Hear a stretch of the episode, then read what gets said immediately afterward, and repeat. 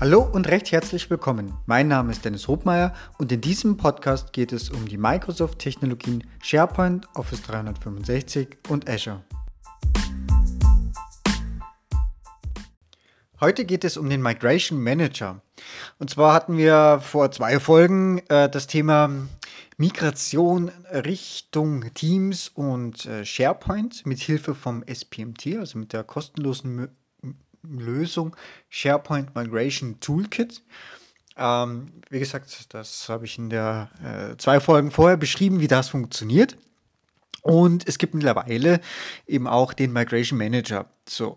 Und es gibt dann auch eine dritte Lösung, auf die gehe ich dann in der nächsten Folge ein, und zwar mover.io.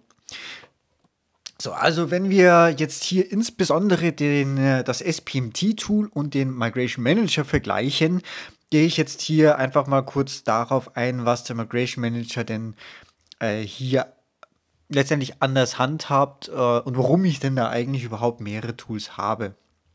So, jetzt haben wir eigentlich gelernt, das letzte Mal auch schon mit Hilfe vom SPMT kann ich natürlich sehr gut in die Cloud migrieren von meinen entsprechenden Quellen, das heißt Dateisystem, SharePoint 2010, SharePoint 2013. So, ich muss mich aber selber um die Skalierung kümmern. So, und das ist eigentlich auch der große Knackpunkt, wo eben der Migration Manager ins Spiel kommt. Jetzt haben wir natürlich so ein paar Randdaten, wie ich selber skalieren kann, wo ich weiß, keine Ahnung, am besten nach eigenen Performance-Messungen, ich brauche so und so lange, meine VM, auf der SPMT installiert ist, die hat so und so viele Ressourcen, die schafft zum Beispiel 60.000 Dateien pro Nacht. Spannend wird es natürlich, wenn ich sage, ja, ich möchte das eigentlich in die Breite skalieren, ich möchte meine Bandbreite, ich habe genügend Bandbreite zur Verfügung, ist also da nicht das Thema. Ich möchte einfach mehr durchschieben, weil ich Millionen von Dateien habe, weil ich terabyteweise Dateien habe, die ich in die Cloud schieben möchte. So.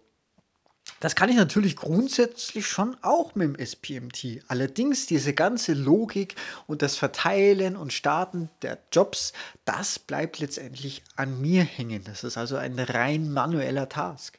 Und da kommt jetzt eigentlich der Knackpunkt vom Migration Manager ins Spiel. Und zwar kümmert der sich eigentlich ganz einfach um die komplette Skalierung. Ich kann einfach über die Web-Oberfläche, über das Office 365 Admin-Portal, über das SharePoint Admin Center, über den Punkt Migration Manager, gebe ich meine Migrationsjobs an. Ne? So, natürlich, da braucht natürlich erstmal eine Verbindung auch zu meiner On-Premise-Umgebung und das ist im Prinzip agentenbasiert. Es ist also relativ einfach, das zur Verfügung zu stellen. Das heißt, ich habe trotzdem meine Migrations-VMs auf meiner On-Premise-Seite, auf meiner Quellseite. Dort sage ich halt, okay, ich brauche halt 2, 3, 4, 10, 20 VMs. Die betanke ich mit einem Agenten.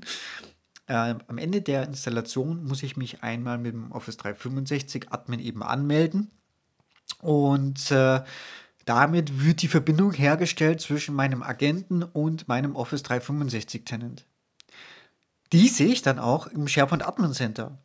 So, und jetzt ist es natürlich eigentlich ein leichtes, dass ich hergehe in der Cloud und sage, okay, ich habe jetzt einen großen Migrationsjob und den stelle ich jetzt zur Migration ein und der Migration Manager, der verteilt das Workload auf die verschiedenen Agenten. Also ich kann auch nach Belieben Agenten noch, auch wenn sie bereits ongeboardet sind, auch dazuschalten, abschalten. Aber letztendlich ist die Skalierung so automatisch. Das hat natürlich dann auch zur Folge, dass ich alles, was Protokollierung und Co. ist, ich muss da nicht mehr auf alle einzelnen VMs da mich durch die Logs quälen und schauen, wo ist vielleicht was fehlgeschlagen oder was wurde übersprungen oder, ne, kann viele Gründe geben, sondern auch da am Ende habe ich dann das Ergebnis in der Cloud und Migration Manager. Eine der wesentlichen Einschränkungen, die es hier aber dabei aktuell zumindest gerade gibt, ist, dass als Quelle für den Migration Manager nur das Dateisystem unterstützt wird. Ja, das ist einfach so und damit müssen wir handhaben. Ansonsten kann ich diesen Migrationstask auch ganz normal über den Assistenten im Office 3, also im SharePoint Admin Center auswählen, oder ich kann auch wieder, wie ich es eigentlich aus dem SPMT kenne, auch mit CSV-Dateien arbeiten, so dass ich Quelle, Ziel hier automatisch entsprechend befüllen kann. Auch von den Migrationsoptionen ist das Ganze gleich, oder ich sage jetzt mal ziemlich gleich. Ich habe jetzt nicht alle Optionen genau 1:1 verglichen, aber ich sage jetzt mal die typischen, dass ich versteckte Dateien überspringen möchte, dass ich innerhalb von einem bestimmten Zeitfenster migrieren kann, Zeichen oder auch Dateien und Ordner mit nicht unterstützten Zeichen migrieren möchte, ebenfalls Konvertierung von OneNote Ordnern in ein richtiges Online-Notizbuch. Also damit wären eigentlich auch soweit alle wichtigen zusammen, und wie gesagt, das Reporting, es gibt dann auch so einen Summary-Report, den ich mir dann übers Web herunterladen kann, und dort ist dann aufgeführt, was am Ende dabei rumkommt. So, da gibt es noch, last but not least, möchte ich trotzdem noch einen kleinen, ich sage jetzt mal, ich möchte jetzt nicht unbedingt als Nachteil betrachten, aber kann schon einer sein, wenn ich nämlich auch ganz bewusst ein bestimmtes Wartungsfenster habe und ich sonst sehr genau weiß, was ich auch an Bandbreite durchkriege oder an Dateien durchbekomme, dann kann es durchaus schon auch sein, dass ich mit dem SPMT-Tool vielleicht besser fahre als mit dem Migration Manager, wenn ich eben die Skalierung korrekt mache. Denn der Migration Manager, der versucht es ja ebenfalls, dass er viele Tasks parallel zwar auch abarbeitet, aber ich kann, wenn ich das einmal gestartet habe, kann ich das so nicht weiter priorisieren. Auch was ich auch noch nicht gefunden habe, ich habe schon eine recht umfangreiche OneDrive-Migration auch mit dem SPMT gehabt, in der ich auch zum Beispiel die OneDrive for Business vorprovisioniert habe und dann auch die Quelle Ziel dynamisch erstellt habe lassen.